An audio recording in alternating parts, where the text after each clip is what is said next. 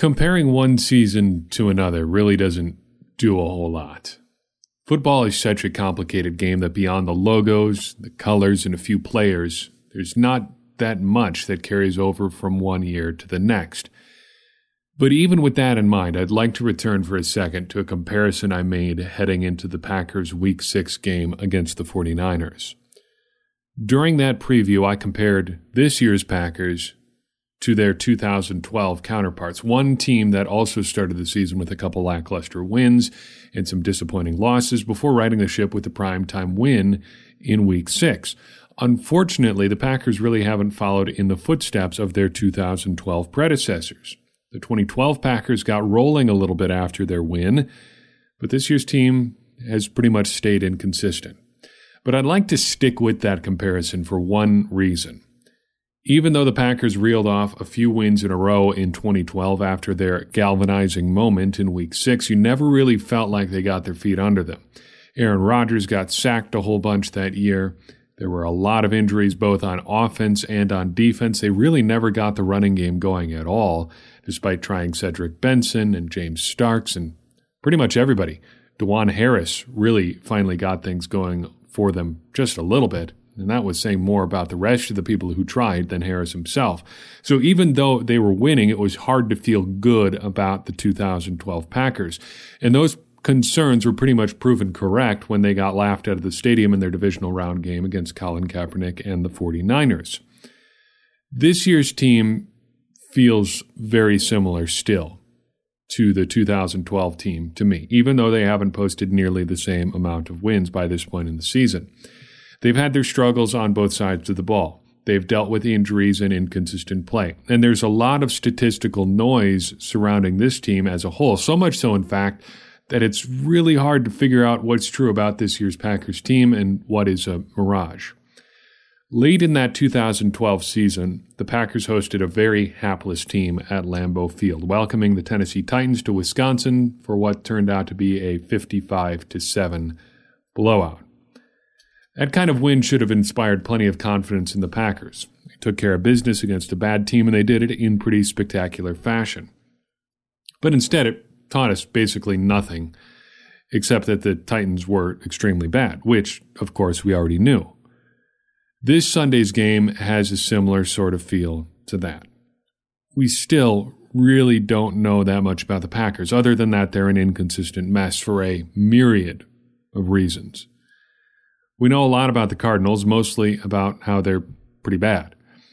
So even if the Packers win this week, and there's every reason to think that they will, I'm just not sure that there's all that much that we're going to take away. Blue 58! Hello and welcome to another episode of Blue 58, previewing this week's matchup against the Arizona Cardinals at Lambeau Field. I'm excited to be with you here for this one as your host. My name is John Meerdink, and here are five things for you to think about during Sunday's game. Number one, the Packers have talked a lot this year about getting their running game going, and one of the ways they've tried to do that is by running out of the shotgun formation, but they really haven't shown any evidence that they're particularly good at it. Through week 12 of this year, the Packers have run the ball out of shotgun 113 times, the 10th most in the NFL. They're averaging 4.4 yards per carry from that formation, just 23rd in the league. But in 2017, the Packers ran the ball out of shotgun 130 times, the 12th most in the NFL for an average of 4.6 yards per carry, middling 17th in the league. And in 2016, the Packers ran the ball out of shotgun 165 times, the 11th most in the NFL. They averaged that season 4.5 yards per carry, just 17th in the NFL. Running out of shotgun is something that has not worked for the Packers for some time. Number two, Arizona Cardinals running back David Johnson is one of the most dynamic players at his position in the NFL but the Cardinals have struggled to get him involved in the passing game this season, and that's unusual. In a breakout season in 2016, Johnson caught 80 passes for 120 on 120 targets. But after missing all but a handful of plays in 2017, Johnson has only managed 34 catches on 29, 49 targets this year. Now, if there's a team that could allow Johnson to get back on track in the passing game, it could be the Packers. According to Football Outsiders, the Packers are the second worst team in the league when it comes to defending passes to running backs. Last week alone, the Packers gave up 60 yards and a touchdown on four passes to backs. largely due to their lack of speed among their inside linebackers. Number three, at 35, Larry Fitzgerald isn't the weapon that he once was, but his name alone should be enough to give the Packers some nightmares. In three regular season games against Green Bay, Fitzgerald hasn't done all that much. He's averaged just over four catches uh, for 40 yards and a touchdown. But in two playoff games against the Packers, he's totaled 14 catches for 258 yards and three scores, including a 75 yard catch and run and the game winning score against the Packers in overtime in 2015. One of the defensive backs in the roster for the Packers for that 2015 loss was Quinten Rollins, just a rookie then. He was released by the Packers at the conclusion of training camp this summer, but he signed with the Cardinals this week. It is the first time he's been on an NFL roster this season. Number four, the Arizona Cardinals selected their new starting quarterback Josh Rosen with the 10th overall pick in this spring's draft. Rosen, though, hasn't quite tapped his potential just yet. In eight starts plus some mop up duty in another game, he's thrown 10 touchdowns, 11 interceptions, and has completed just under 56% of his throw. And it's not particularly relevant, but according to Pro Football Reference, his full name is Joshua Bollinger Lippincott Rosen. Do with that information whatever you will. Number five, both the Cardinals and Packers have shown they're able to get after the quarterback. They currently rank second and third in the league, respectively, in sacks. They've collected their sacks in similar ways, too. Both have relied on contributions from a wide range of pass rushers. Twelve have worked together to collect 37 sacks for the Cardinals so far this season. In Green Bay, 14 players have contributed to the team total of 36 sacks. Who could be an X factor this week for the Packers? Well, as we mentioned earlier, the Packers have struggled to defend passes to running back this season, and it's in large part because their linebackers are painfully slow, particularly Antonio Morrison. That is not to say, of course, that Morrison doesn't have his virtues. He does but they just don't happen to align with defending a lot of what the modern NFL likes to do. The Packers could really use a guy like Oren Burks to step up if they're going to make a late run. Getting more athletic in the middle of the field is never a bad thing, and Burks certainly would provide a more athletic alternative to Morrison. Problem is, Burks just can't seem to get on the field.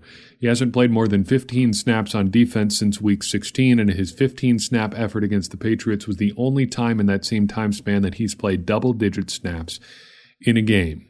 So, what happened the last time the Packers and Cardinals played? Well, this is going to be familiar to you if you were paying attention earlier in the show, but the Cardinals are a little bit like a light version of the Seattle Seahawks. Through somewhat unusual circumstances, the Packers have ended up playing almost all of their recent significant games against the Cardinals in Arizona, and things have not gone particularly well there for the Packers. Three of their last four games have been in Arizona, and all of those games have been crushing defeats of one kind or another. The, that most recent loss, though, was probably the most gut wrenching. In the 2015 playoffs, the Packers, completely beat up and worn out, traveled to Arizona to take on the Cardinals, who were the second seed in the NFL that year. Despite having no real reason to be in that game, the Packers forced overtime thanks to two all time great throws from Aaron Rodgers to Jeff Janis, only to have Larry Fitzgerald doom the Packers pretty much single handedly in overtime. The final score 26 to 20 in favor of the Cardinals. But incidentally, I always think it's a little bit interesting to take a look at the Packers receiving corps for this game, and more broadly speaking, the people who caught passes for the Packers that game as well. Jordy Nelson, of course, missed the entire 2015 season with a torn ACL, but by the end of the year, the Packers receiving group had been utterly devastated elsewhere, and they were leaning heavily on either low end young players or veterans near the end of their careers. To make matters worse, Randall Cobb got injured very early in this Packers Cardinals game and had to leave, thanks in part to a microphone pack he was wearing under his shoulder pads. All that having been said, six of the eight Packers players targeted with a pass in that game are now out of the league, and only one, Randall Cobb, is still with the Packers at all. That Green Bay was able to force overtime at all with Jeff Janis and Jared Abbrederis playing major roles in the offense is almost a miracle. So who's going to win this time? Well, the Packers are favored by more than two touchdowns in this game. That seems high. It probably is high. If you were betting, probably would make sense to bet the under there.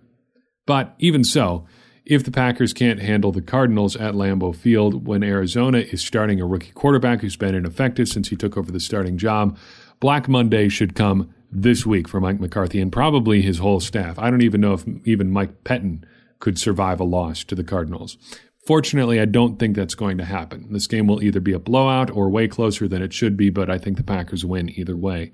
Going with something a little bit less than a blowout, the Packers are going to win 27 to 13, and I think as I last checked the line was 14 and a half, so the Packers don't quite cover there if that is of interest to you. Some survey updates for you. We haven't been able to do these the past couple weeks just because of how the games have have fallen in our schedule no matter how the Packers win, a lot of people seem to believe there's a good chance it's going to happen. The win confidence rate in our most recent poll is at 79.25%, third highest number of the season there, and the highest mark since week three. Unfortunately, that same confidence doesn't seem to extend to the Packers' chances of making the playoffs. The playoff confidence figure is at its lowest point right now, just 32.5%. Overall, people are feeling worse about the team than they felt all year, which isn't unreasonable or all that surprising. Mike McCarthy, though, is receiving the brunt of that, brunt of that displeasure. His weighted approval rating in our most recent poll is just 35.5%, his lowest mark of the season, and the fourth time in six weeks that he's had his number drop over the previous week. But even if with that low number, only 31% of Packers fans believe McCarthy will be fired before the end of the season. Be interesting to see though what that number would be if the Packers would in fact lose to the Cardinals. One last thought. Everybody has an opinion right now on why the Packers offense isn't doing so well. But everyone seems to agree that it's a problem. Everybody that is, except for football outsiders, whose stats typically paint one of the truest pictures of a football team that you'll find anywhere. According to their DVOA metric, the Packers are currently the fifth best offense in the NFL. I'm not exactly sure what to make of that stat since the Packers certainly haven't looked like the fifth best offense, and they certainly haven't gotten the results that you'd expect from a team having the fifth best offense in the league. But maybe the bottom line is this even as bad as things have been, they haven't always been all bad. And if the Packers are anywhere close to being the fifth best offense in the league right now, Maybe the scary truth is that things could actually be a whole lot worse. Just something to think about. That's all I've got for you for this week's preview. We'll see you after the game recording Sunday afternoon. You'll get it on Monday morning. Hope the Packers come out with a win in this one. I'll be there rooting right alongside you. Go Pack Go. Thank you very much for listening to this episode of Blue 58. Blue 58!